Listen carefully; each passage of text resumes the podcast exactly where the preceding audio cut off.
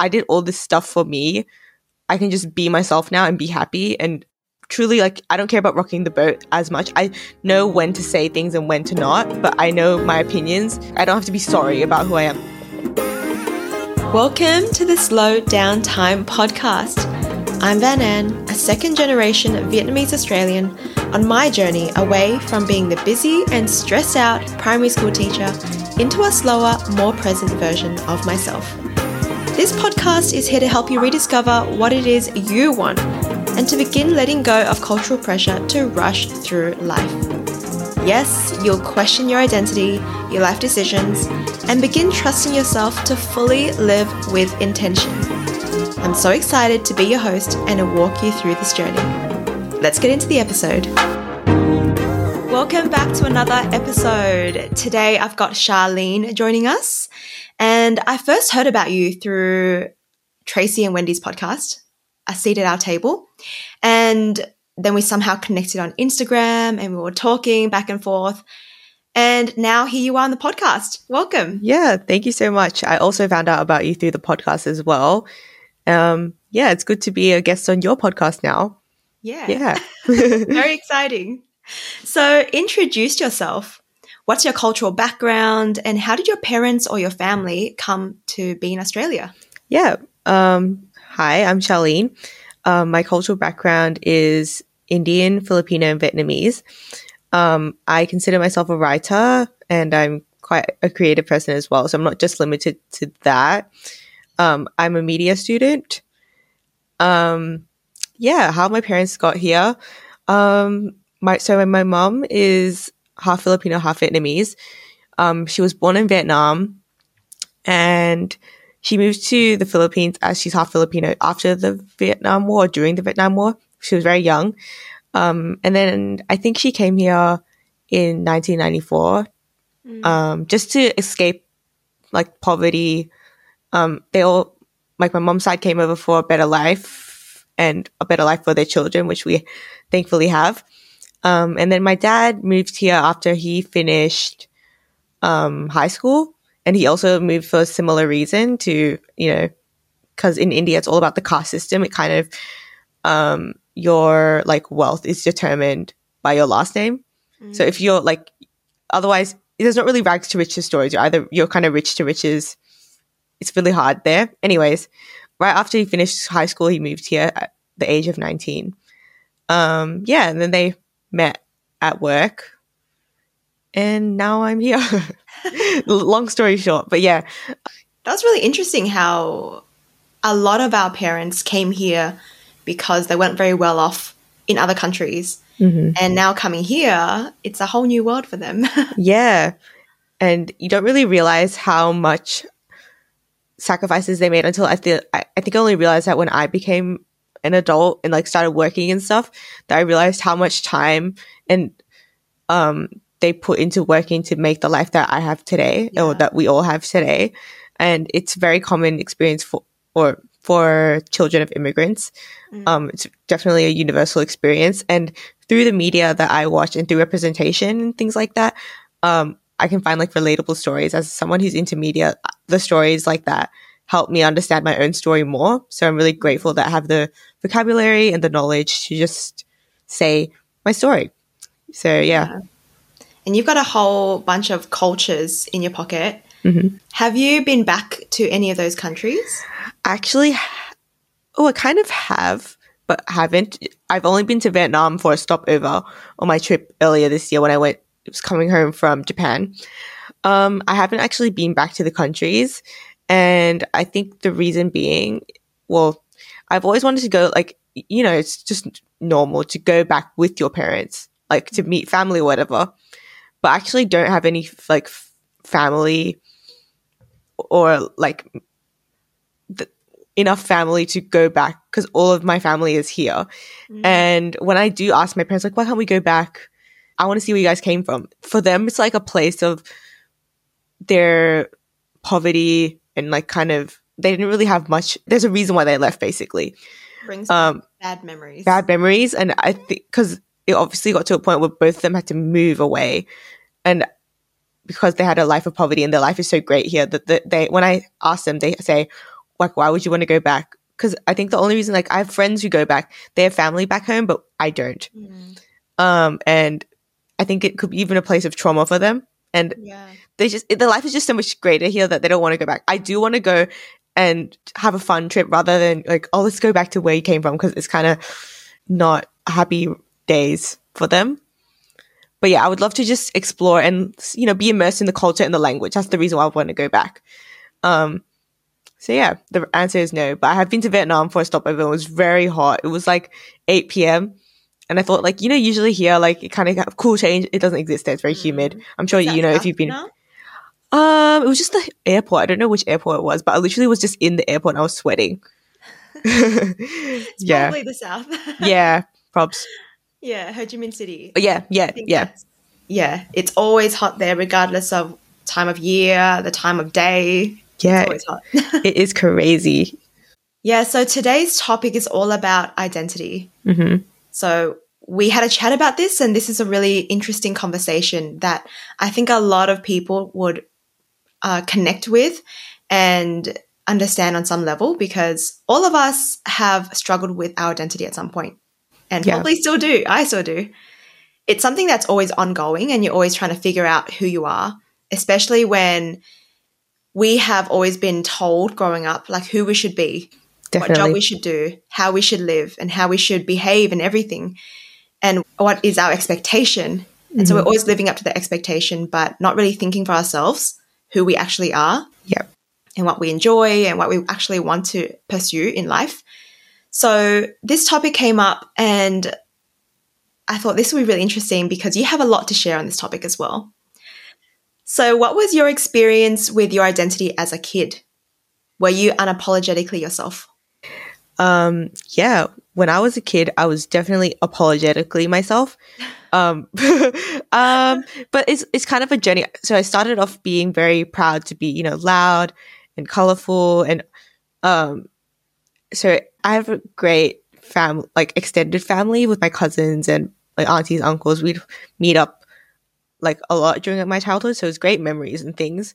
Um, I- I kind of was taught to like because I always spoke my mind at like a very young age. Like some of the things I would say were quite offensive. Um, not that I remember like what I said, but it was just kind of like, oh wow, would you say that? Or like, like it, they got so angry at me, and I used to cry a lot too. Um, so I called got Suki Lala, and like Oh, yeah, and I guess I didn't know what was right and wrong because I was always told to like be quiet Mm. but that's just how I was a loud person who like loved to talk, loved to cry, loved to just say whatever. And that was the way I connected with people. So basically, I just didn't know what was right and wrong. So I kind of got taught to be a bit more quieter. And then at school, I was very loud. Well, actually, I wasn't. I was kind of, I was quiet and I only had my sister as like my friend. And then we would make friends like here and there, but we mostly just stayed together.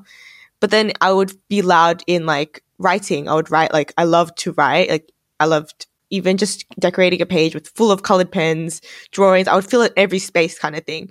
And I'm I'm like that now, but I um that was a place where I could express myself and then I would make friends with people um even if I didn't have many friends, I still had my best friends kind of thing. I became very anxious after in grade like 6 I had this homeroom teacher or whatever, I don't know what it's called in primary school, but she would basically bully me and like pick on me and um she could see how loud and colorful I was that she would like if I had to be a partner at work, she would literally deliberately put me with my crush because she, she could see how I changed. I mean, obviously you can tell like when a kid has a crush on someone, but she would do it to like make fun of me. She was basically a mean girl and she could see how full of life I was. She wanted to dim my light and I would go home and like cry myself to sleep. I would cry in the shower because I didn't, I thought, because if the f- kids bullied me like for singing too loud or like I liked writing more than PE kind of thing. It kind of hurt me a bit, but I still have my best friends. But when your own teacher is the person who is picking on you for a whole year every day, like for four terms, that's the only place I was happy during the summer holidays. Like seriously. Um. Anyways, I would cry myself to sleep, and I didn't think I deserved anything good. Like, because every night I would just cry myself to sleep because I didn't understand why it was happening to me. But she was just bullying me. But I didn't. I thought that it was because of the way I was was too much kind of thing. So I put all the emphasis on my looks in my high school. Like I always wanted to stray further and further away from who I was when I was like 12 because I was 12 at, or 11 at the time. So every time I looked at a picture of myself back then, I thought I looked so ugly rather than, you know, when you look at your childhood pictures, you think, oh, I look so cute there or whatever. Sometimes you think, oh, that's embarrassing. But I literally just thought I was the ugliest person ever. That I just wanted to look less and less like that person.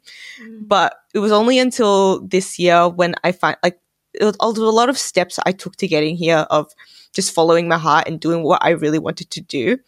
Um, so I never felt like I was very stressed during high school but then after that, I knew I wanted to do what I wanted in uni. I wanted to take time off if I needed to. Like all these things are following what I wanted to do rather than following someone else's schedule, what other people want me to do. I always, ha- I had the support from my parents as well that I could do whatever I wanted kind of thing. That I finally realized I did all this stuff for me. I can just be myself now and be happy and truly like I don't care about rocking the boat as much. I know when to say things and when to not, but I know my opinions. I don't have to be sorry about who I am and be like, oh, like I used to be like this, like just like oh sorry, and like I had thought I had to fill every silence with something, but mm-hmm. there's peace and understanding and just there can be silences, there can be pauses, and I can still remember what I have to say because I used to be so lost and anxious in my head that I didn't know what to say and I always wanted to feel listened to. But now I realize that I don't have to do that. My voice as it is is just enough and people will listen to what I have to say and read what I have to write, which is just the best feeling because as a writer and as a creative person, you just want people to resonate with your work and resonate with you and feel seen. That's what like my favorite thing about what I do. So yeah, I wasn't I was unapologetic when I was a little kid, but then there was a long maybe a decade or, or 11 years of just being myself in some things like in art and shit. Sorry, and things. but like, yeah, yeah, yeah, yeah, yeah. Thank you. No, but that was that was like, yeah, a bit too casual. Um, so in the, in my creative ventures, but now I can just be myself. Even when I'm just, you know, talking to you or talking to people, like I used to have a face for everyone, like to people please, but now I can just be this Charlene right now to everyone. And it's so great. Like I feel free and I feel happy. Um, and I feel loved and yes. I feel loved, but also feel loved by myself that I don't have to rely on people's validation like I really used to. So yeah, it's just great. I feel great that I finally got to this point at the age of 21. But like I have my whole life to just, you know, be myself, which is just great. Like I had a lot of pain, but now it's just like feels really good. Yeah, that's the thing with this journey, like it's still ongoing. Like you've reached a certain point right now where you are really satisfied and that's still going to change, you know? Like yeah. as you try to figure things out. And the thing that I see with a lot of kids when they're young, they're so unapologetic. They don't care what's going on. They're so innocent, so pure, yeah. right? And then they come into school and they look around and see, oh, they're doing that thing. Maybe I should be doing that too. Mm-hmm. Or someone says one like comment about the way they talk or the way they look or like make fun of one of their hobbies and they just start to question that. And they, they start to be a bit embarrassed ashamed of it. That's exactly and that's when they start to kind of like withdraw not show that side of them. And that's when like the identity kind of becomes hidden mm-hmm. and you're just morphing into whoever is there. That's a people pleasing right? Yeah. Because then you just want to be there and enjoy things that everybody else is enjoying so that nobody says anything about you and that's like th- throughout all of schooling, like especially in high school, primary school, when you're still trying to figure out like what you actually like and find your group of friends who actually like that as well. It's so hard to figure out, okay, if I like this, how can I show this without getting judgment from other people? Yeah. And especially you mentioned about appearance as well. And that's one of the things that, you know, people can externally judge you by. And that's why it's so so embarrassing sometimes because you can't hide that if you're not confident in how you look. And that's one of the first things that starts to change and mm-hmm. you start to hide behind your appearance and then of course your personality as well. And I found that for myself too. I used to always be really quiet and because if I don't speak out, no one's going to say anything, right? Because when I did say things, I'll get told off that you shouldn't have said that or you should have said this instead. Yeah. Or that was dumb or whatever people yeah. used to say. And then you just become like this hermit, don't want to share anything. it's hard when you're a kid being different. Like people are just gonna try and shut you up, kind of thing. You don't realize why. Like you realize as an older person, like there's a reason why kids do that, but at the time, it's just so like hard to be yourself. I never cared about trends and stuff like that. When ki- kids would make fun of me for liking anything, like I got made fun of for liking Hello Kitty or liking Hi-5 when I was like in grade I two loved Hi-5. high five like in grade two like they thought like i was too like it was kind of like oh you're too like i had a Hi-5 backpack for and babies. yeah for babies. Like girl it's great. Like i don't understand. Like i would just don't understand why everything i like people just made fun of me for it for liking pink. Like i'm wearing a pink jump right now. like all the stuff i still like now it's kind of like me healing my inner child because i was told when i was a kid that like they just wanted to grow up too fast kind of thing. And i still feel like i feel like i am a, yes i am a woman but i can also just have fun like how i was when i was a kid and i can buy things i want because maybe my parents want um financially they gave me a lot but there's also things that i couldn't have when i was a kid that i like buying Mhm. for myself now kind of thing um yes. to- for my child- inner child. with that. yeah it's just so fun like i love having my own income that i can buy whatever i want but not in excess like i don't impulsively buy so that's a good thing that i learned from the way i was raised Mhm. um yeah it's just i think that a lot it can be kids kind of want to grow up too fast and if they can see or they saw me the way i was and it was like it wasn't like i had one bully it was like i had multiple like over a lot of my formative years that it would be like if i was singing in the choir i remember in grade three and i was singing really loud and proud and like standing tall 'cause i loved singing i loved going to church and singing um there would be someone who look at me like this, like side eye me, and I'm just like, like, and I, that little things like that, it kind of hurts more. Whenever it's a public speaking opportunity, I would take it up. I would go for SRC, even though literally. So this is another piece of trauma, but I did went for SRC. Was my first like kind of speech, like advocating for myself, like you should vote for me, kind of thing. And then at the end of it, someone asked me, "Oh, who did you vote for for SRC?" And I was like, "SRC, like you know, like the." Student Representative Council, and I was like, "Oh, myself." And she's like, "Oh, you went for it." Like she asked me, "Oh, did you go?" For, like that's how unmemorable I was. And I, I don't think I was great at public speaking back then, but it was one of my first times doing it. That this is how, so that broke me. But what I would do from then on was when I was watching people's speeches, I would think, um, I would literally and kind of analyze them and see what I like and what I don't like. And then I was preparing like myself with how I was going to present myself. So it was years of doing that, of just like watching from the sidelines kind of thing. And yes, that was painful, but I used it to make something great out of it. Every single Yeah. year. Yeah.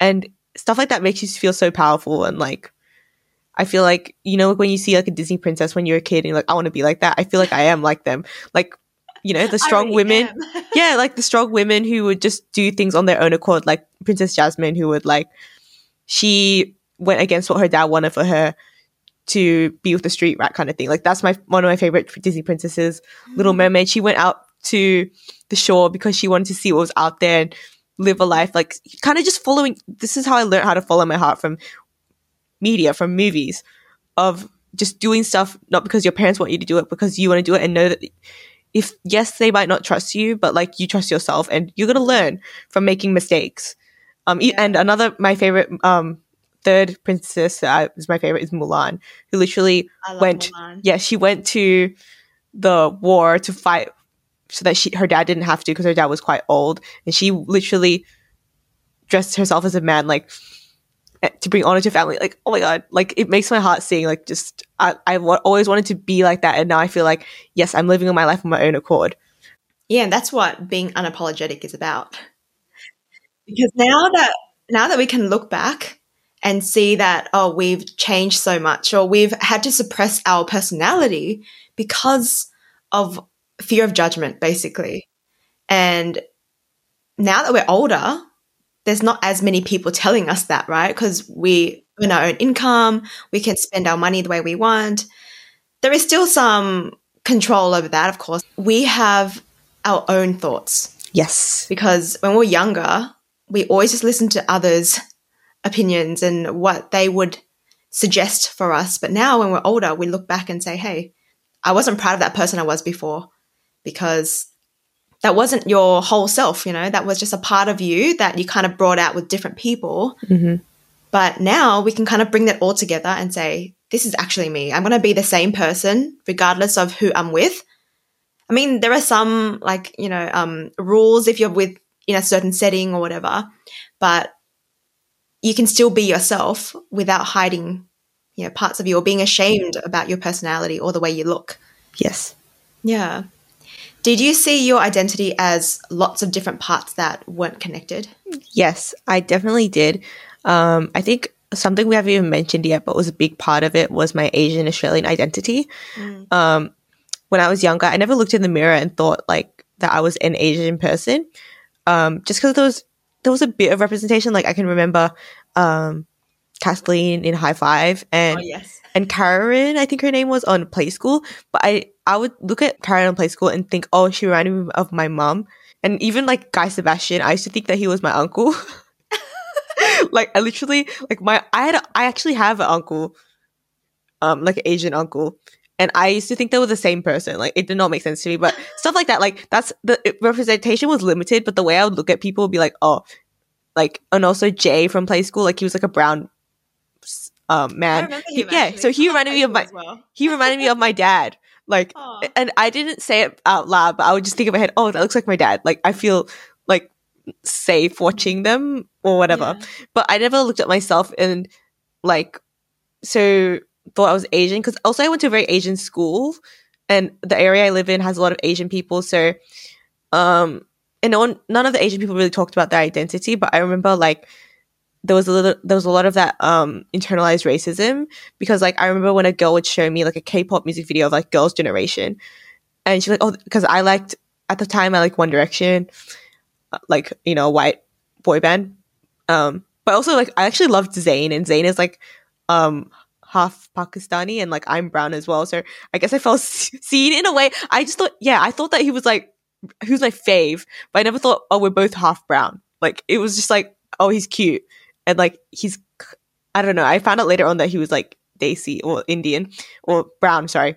But anyways, um, I she was showing me that video, and I would just think, why would you watch all these girls that look all look the same? Like this is all over, and you know, people who hate K-pop always say this thing, like, oh, they all look the same. You don't understand what they're singing about. That's what I would think because I was never taught to be proud of my Asian identity. Like, yes, I had my family like events, like you know, Lunar New Year and stuff like that but I never like connected up being like Asian in my family versus being Asian just out there in the world.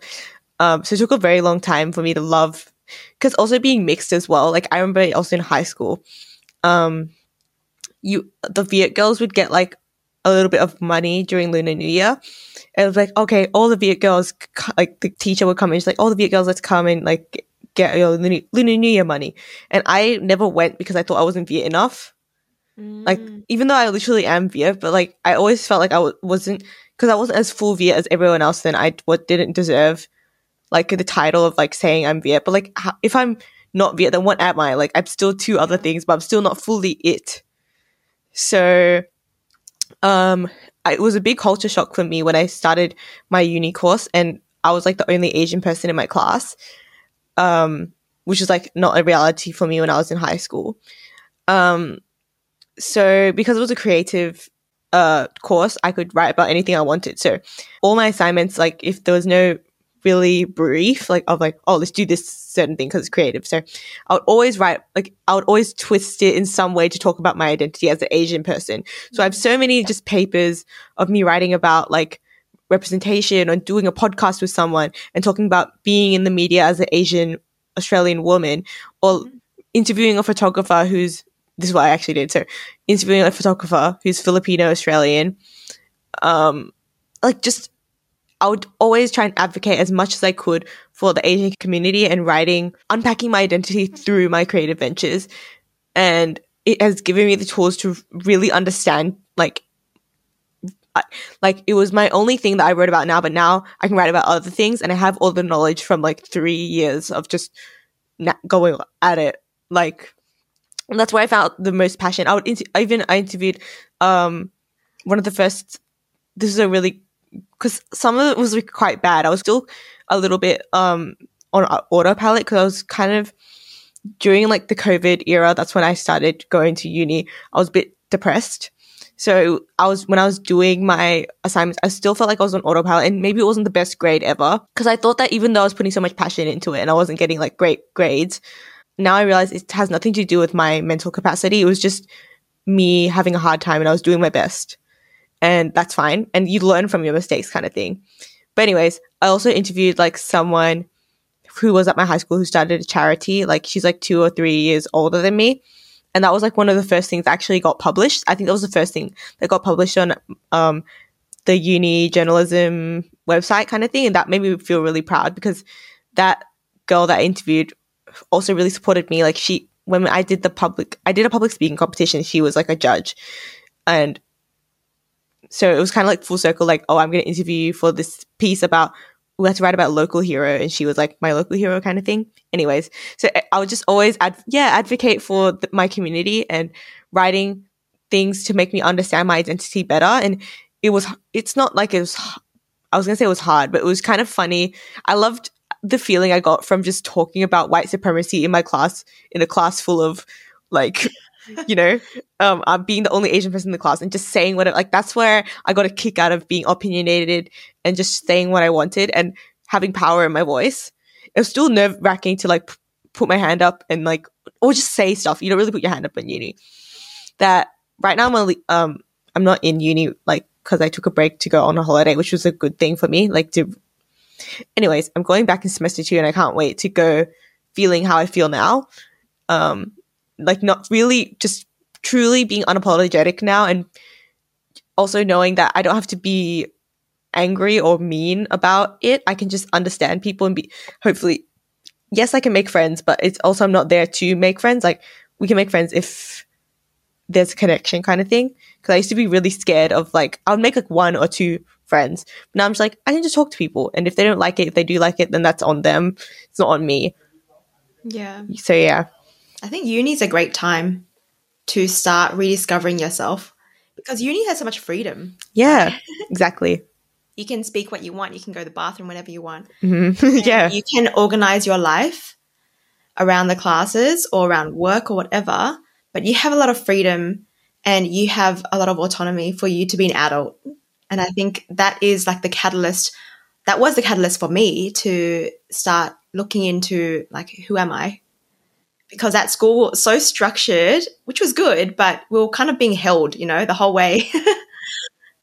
yeah. Whereas in uni, it was like, oh, I have to catch the train on my own. I have to pay for this. Oh, yes. And it was so scary for me at first yeah. because I wasn't allowed to do that kind of stuff when I was in high school.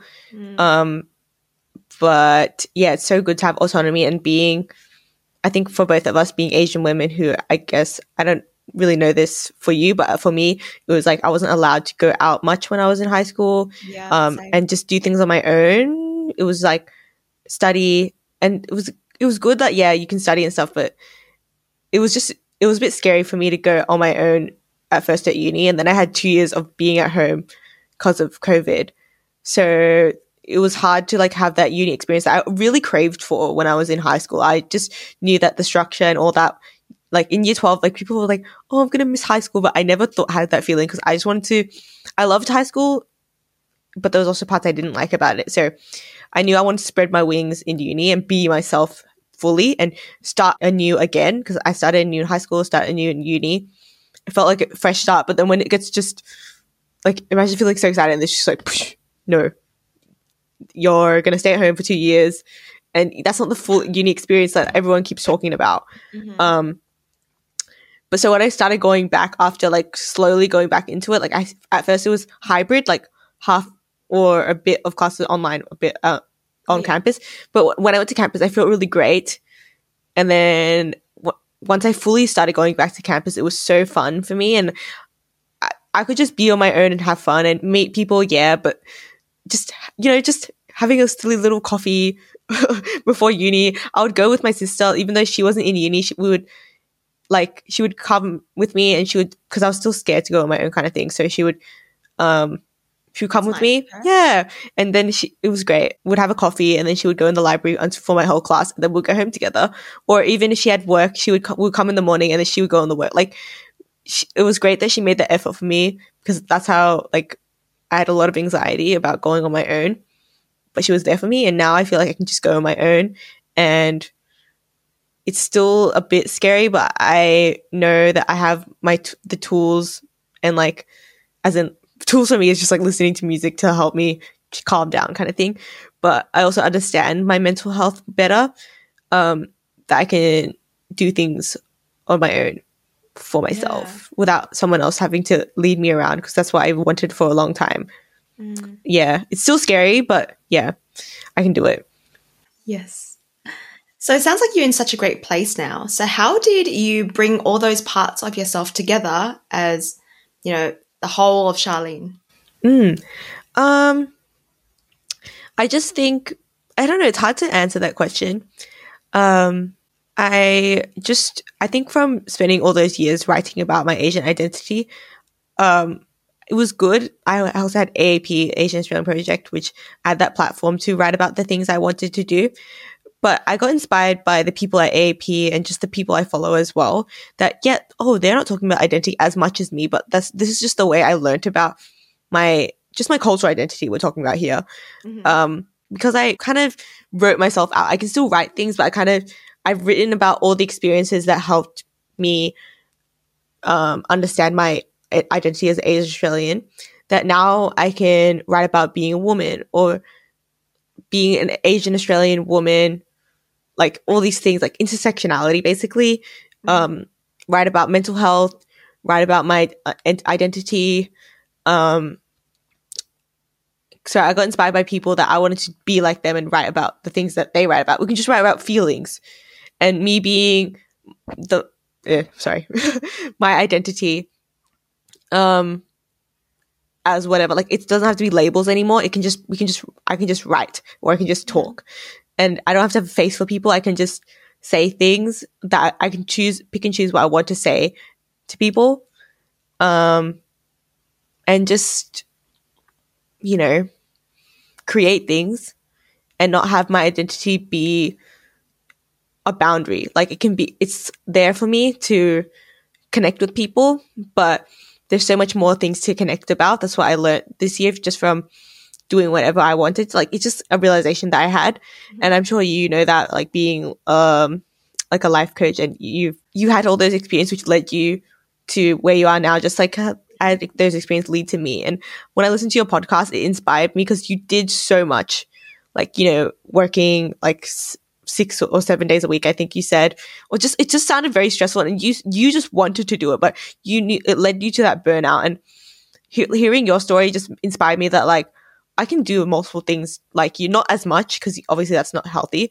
Um, no, and not. yeah, yeah, we, I learned from your story and I learned from so many other people's stories as well from the space that I cultivated, like from the people I follow on Instagram, the podcasts I listen to. Um, even if it wasn't much, I didn't listen to many podcasts, but I would take so much from what I listened to. I'm like I'm un- unapologetic about it. Like I'm not sorry for the way that I am, which is so yeah. such a powerful thing. Just like we can, we're just two people who are talking, we're listening to each other, we're unapologetically ourselves selves, mm. and we want to help. people. like we're not like we don't think we're better than people for being unapologetic, uh, unapologetically ourselves. We want people to hopefully join get us. yeah join us and learn from like take parts of what I say or what you say and just apply it to our own life. And mm-hmm. that is a way that you can really just be yourself. I mean, hopefully learn how to be yourself unapologetically because it's so fun. It's so freeing and it feels so great. Yeah. yeah. it definitely is. And as you said before, I think you mentioned this a couple of times how when you're a kid, when you stand out and you seem different, you seem to be made fun of.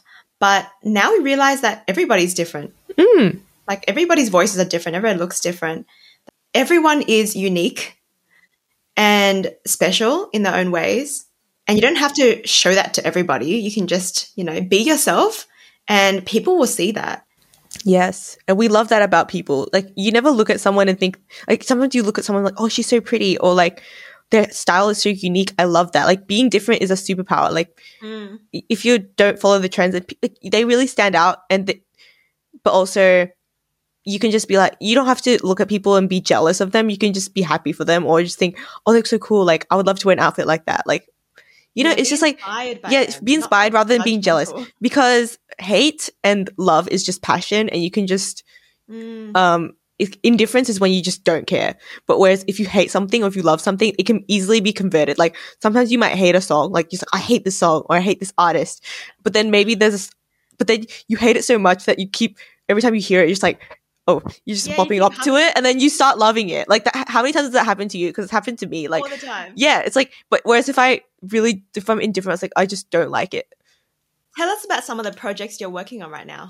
Yeah, um my current project right now, I have started this Instagram called Being Asian Aussie and this started from um last year I had an assignment for like an ebook and it was called an Asian Aussie guide because I just wanted to write I wrote like a guide for young Australian uh Asian Australian people and kind of just a guide on loving your identity, which is just what I always talk about, what I always write. And it's not been published just because it was like kind of like a draft um and i knew i wanted to do something like that in like outside of uni like make some i didn't know if what was going to be a website or ebook or but now it's changed i mean changed evolved into an instagram account which i've started. Um and right i think it's gonna be it's gonna be a conglomerate of all my projects like be asian aussie um right now my project is to all the women i've loved before and non-binary folk I've loved before. The way that I'm amplifying women's or Asian women, women of colors. Right now it's Asian women, but it could evolve into more. Um, the way that I'm amplifying their stories and voices is through love letters. Um, I always like loved writing love letters to like you know, I mean I guess it's like thing like you know, writing love letters to your crushes or um, people that you love. But this one is like me just writing about the women who inspired me and writing to them and also the people that fo- follow can see their story or how they impacted me. And then they could try like not try um just find out about their story. And if they want to they can support them. Like it's just, it's just me giving love to people basically and giving love to the women who really inspired me to be who I am now and helped me become unapologetically myself from the way that I could see like you know there's entrepreneurs there's singer songwriters um, motivational speakers authors like that these kind of people that inspire me that like I wanted to be like them in the way that they created things and the way that they carried themselves. So yeah, that's the current project right now. So people can just have like the a kick out of their day, like to just see, see something positive on their feed. Um, and that's what I cultivate my space. Everything in my in my feed is positive, and I want to add to that. Um, so yeah, I just hope people can just be feel happy just to see a little burst of energy and also i want to, that person receiving the love letter i want them to feel you know that their work is valuable even if they do or do not read it i still want to put it out there just just put my love out into there into the world i don't have, even have to be sad if i don't get a response. Um i just feel good about showing love to them and people can learn about their story or see how they had such an impact on me. So yeah. Yeah, That's the current that's thing. Really positive space that you're building, and something for everyone to think about as well. Like, who are you inspired by, and how can you incorporate parts of that inspiration into what you do every day? So that's that's really positive, and just a, a good reminder that there is love from other people, and you can start to cultivate that love from within as well. yeah for sure What's one piece of advice for people who don't fully love all aspects of themselves and are working towards showing up unapologetically? Yeah, I think just realizing that if you s- sometimes you feel scared about how people are going to react to what you're going to say, and it's really hard. Like sometimes you don't get the response that you want, but I think realizing that just doing things for you and not like doing things for you, but also being respectful of others. Like not doing things because your parents want you to do it, because your friends want you to do it, but just being influenced. If you're being influenced positively, then that's a good thing. But really, just caring about what you want and seeing what what your inner child will want you to do, knowing your strengths and knowing your weaknesses, and not shying away from like thinking, "Oh, I, I'm weak in this thing." That means I'm not worthy or something. You can still work on those things. It's not really a fault. Like you don't have to look just i think changing your negative frame of your thoughts and positively framing it can help as well there's just been so many things that have led me up to this point a lot of soul searching a lot of like I had so many hard t- times of being on, on feeling like I was on autopilot, but still doing what I wanted to do. Um, and even if it was scary, like it was scary for me to. I had a, my first like kind of trip without my parents this year, and I went on an airplane just with my sister and my cousin. Like it was this kind of a no not a normal thing, but it can be a regular thing for a 21 year old to go on a flight. Not it can be on your own, but for me it was like just with two family members who were like around my age. Um, but it was super scary for me because I wasn't allowed to like leave my house like on my own f- for Mm, you know in my in my teen years, which is it's not that that was fine, but it was a way that my parents protected me. But I got very scared from the things that happened to me when I first um like left my house. So anyways, when I was overseas, it was hard. I, I would cry, like I would come home and cry, like because it was so uncomfortable for me. I had the great family members who encouraged me to do that so I could find independence. So just following your heart. Yes, people can influence you to do things, but only you're going to be the person to do stuff out of your comfort zone. So you, the more that you do that, that's the more that you're going to grow and find out who you're really meant to be. And it's a great, you can be at any phase in your life that you can do this. But I think that it was good that I really wanted to, I manifested that I wanted life experience and I wanted to have new experiences this year. And that's what I had. And I have my blog, um, it's called Writing is My Therapy, um, which is just hopefully I think you'll put it in the show notes. It's just a Substack, which is just like a little blog. I used to just write things like instead of going into the um like void of like watching Instagram reels and Facebook watch videos, I would just write things instead because that that was like I was getting dopamine hits, but it was like for hours on end. I would just lie down on my bed just on Instagram. And like I was, you know, I wasn't really. I always found joy in writing, but I didn't think that what I wrote was going to be worth reading. Or I just, I just wasn't writing for a long time. I was only writing my assignments, but I was like, wait, I want to do this for myself. Um, so I wrote, and I was writing every week, or like just writing things and I love reading back on it because I can see that I learned so much about myself from just writing about um my experiences. We could just relate about being people, not because of markers of our identity. You've shared a few of the places where people can find you, so I'll link all those in the show notes. But yeah, thank you so much for sharing so openly, being so willing to just communicate your struggles and everything.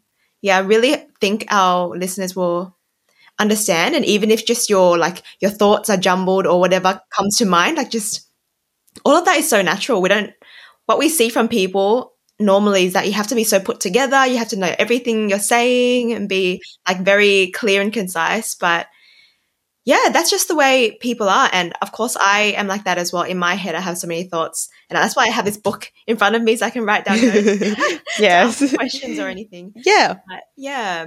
Thank you so much for coming on, Charlene. Thank you so much for listening. And I hope that everyone had a great time listening as well. Join me for a cozy getaway to the Blue Mountains. The Calm Retreat is where you can surround yourself in nature and other amazing women who are also second guessing where they are in life right now.